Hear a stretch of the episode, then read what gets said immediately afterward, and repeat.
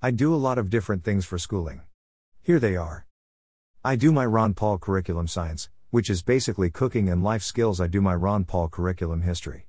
I often end up sewing slash embroidering every day, which is sewing class. I write in my diary or edit my book for writing class.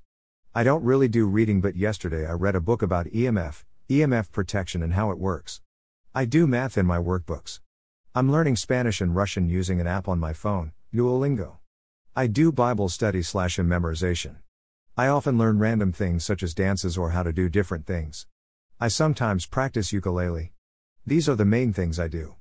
I do some other things as well.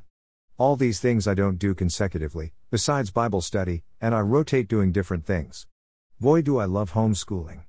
Oh, right now I'm supposed to be doing science, but I'm listening to Russian pop and blogging. Embarrassed smiley face, oops. I'll get back to that. Click here for more Russian music, smiley face.